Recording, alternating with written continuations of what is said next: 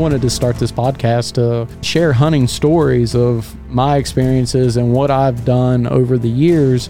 There's so much more that is involved in hunting than just pulling the trigger and killing an animal. We want to be inspirational, educational, but we also want to have a good time and teach you how to have a good time as well.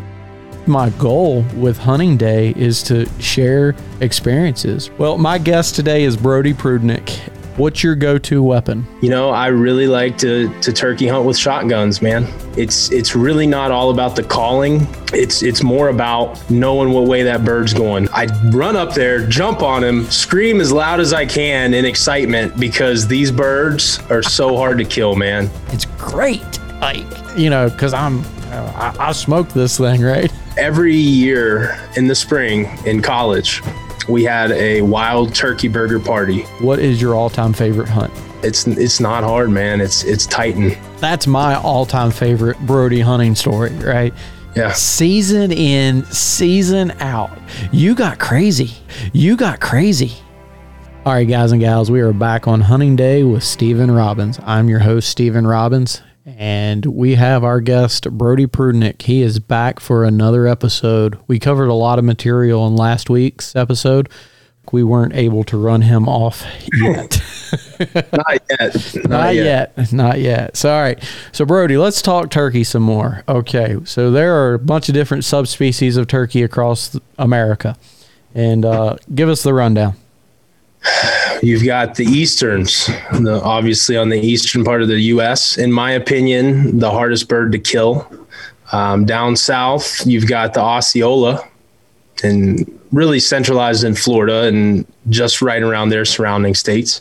And then in between those two, you'll have a little bit of a hybrid, the eastern and Osceola kind of interbreed there.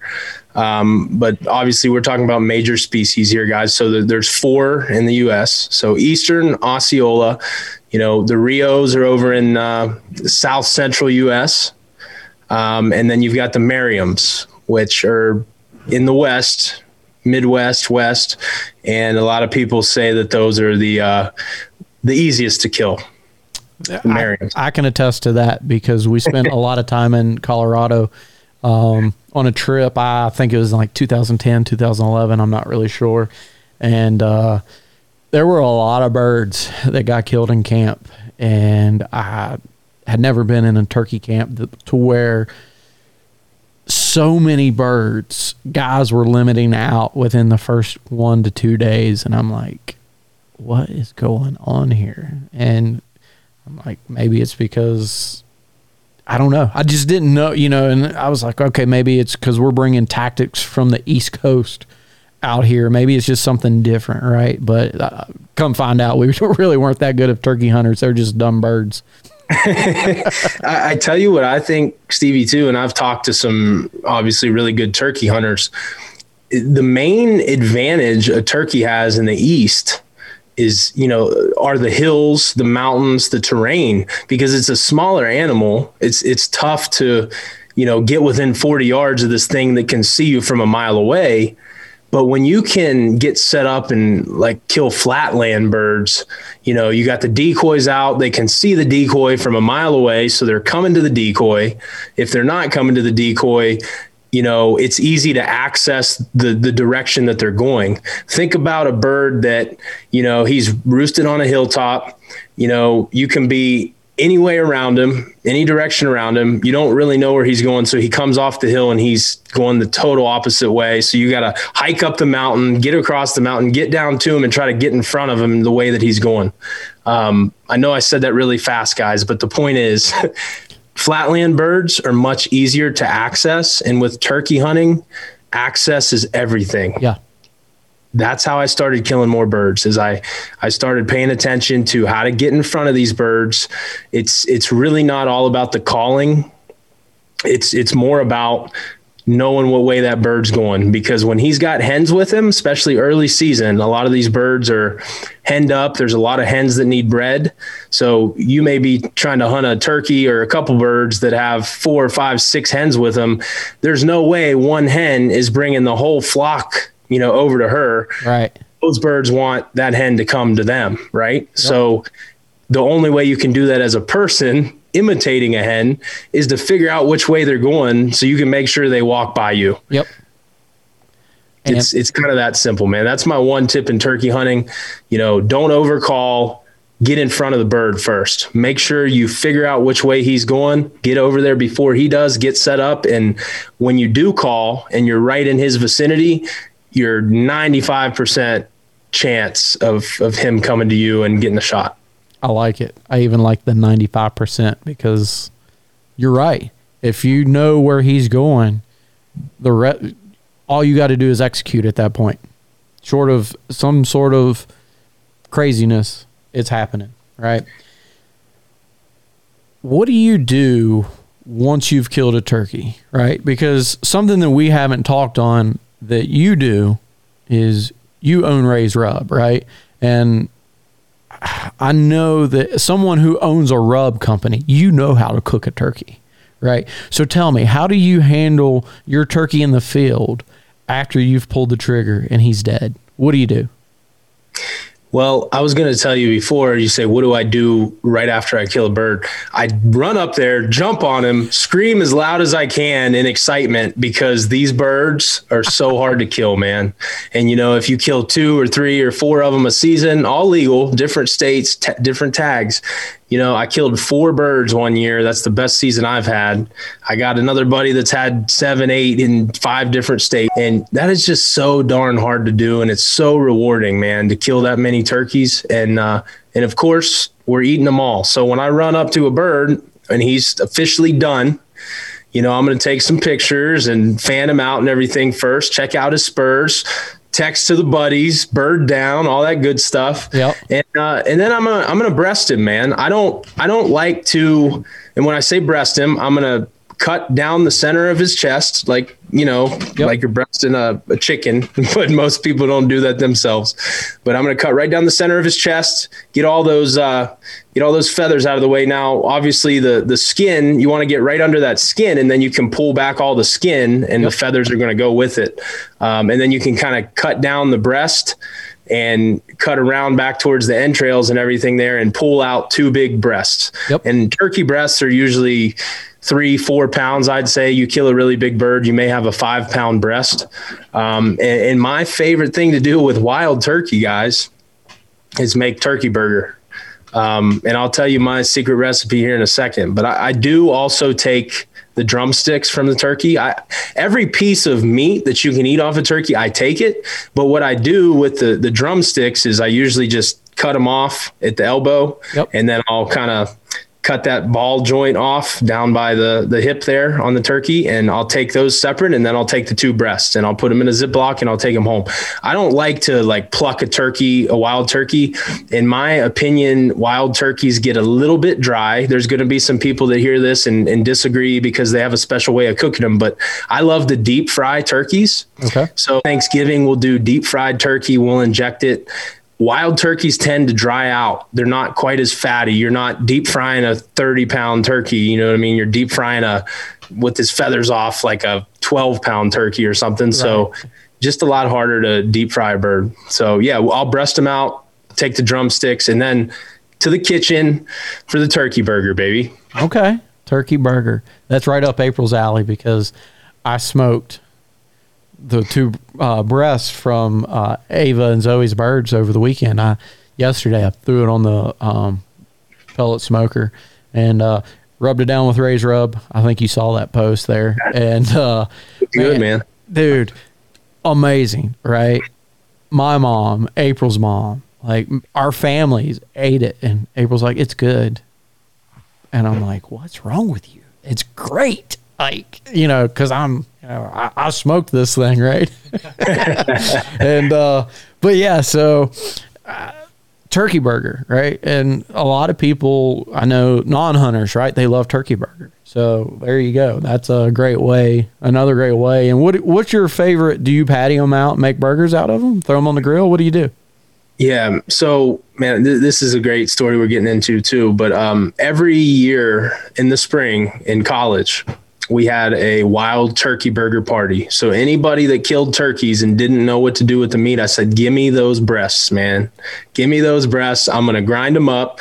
And so I had 15, 20 different people coming over. We're having some beers, wild turkey burgers, and I'm putting, you know, tomatoes, onions, jalapenos, eggs. We're, you know, we're frying eggs, putting an egg on top, and Ray's Rub, of course, guys. So Ray's Rub is uh is an old family blend of 21 herbs and spices. It's an all-purpose seasoning that, that my father created years ago. I've had Stevie using it for years, and uh, it's it's it's a really quality product. It's available at raysrub.com um, and then on Amazon too. But this is what I use for the turkey burgers. You know, I um, I'll actually blend about half a cup in with you know four pounds three to four pounds of burger so really i'll just take like one breast or if i got extra people i'll take two breasts so like i said before you got three or four pound breasts we're looking at anywhere from six to eight pounds of burger and i'm going to use half a cup of Ray's Rub in there blend that in and then after I actually cook or while I'm cooking the burgers, I'm seasoning the outside with the Ray's Rub too. So um, it's a it's a really quality way to do it. Now, if you want to add a little extra flavor to the burgers, a little fat, I'll do this too. Um, I'll take a little bacon. I don't know if anybody's ever added bacon to their burgers, but especially these turkey burgers, it makes a hell of a burger. And and what I'll do with that, I'll do I'll do ten pounds and I'll do one pound of bacon. Okay. Okay. So, so like t- a 10 to 1 ratio. 10 pounds of turkey, one pound of bacon. Yes, sir. And I'll grind all that together. Sweet. Now I'm gonna I'm gonna sidetrack real quick here. So we killed red stags a few years ago, right? And we the, the processor we used, he ground up what burger we had made. He ground up bacon, and every burger that you ate was like a bacon cheeseburger and you didn't even have to put bacon on it. It was so good. I mean, like I'm, I'm getting hungry. I'm not gonna lie, I'm getting hungry right now. And uh, but yeah, so go uh, back back to your turkey burgers.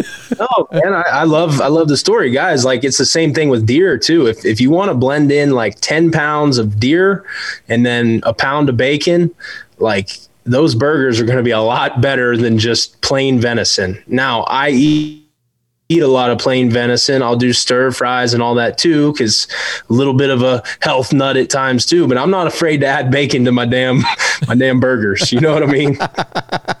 absolutely, absolutely.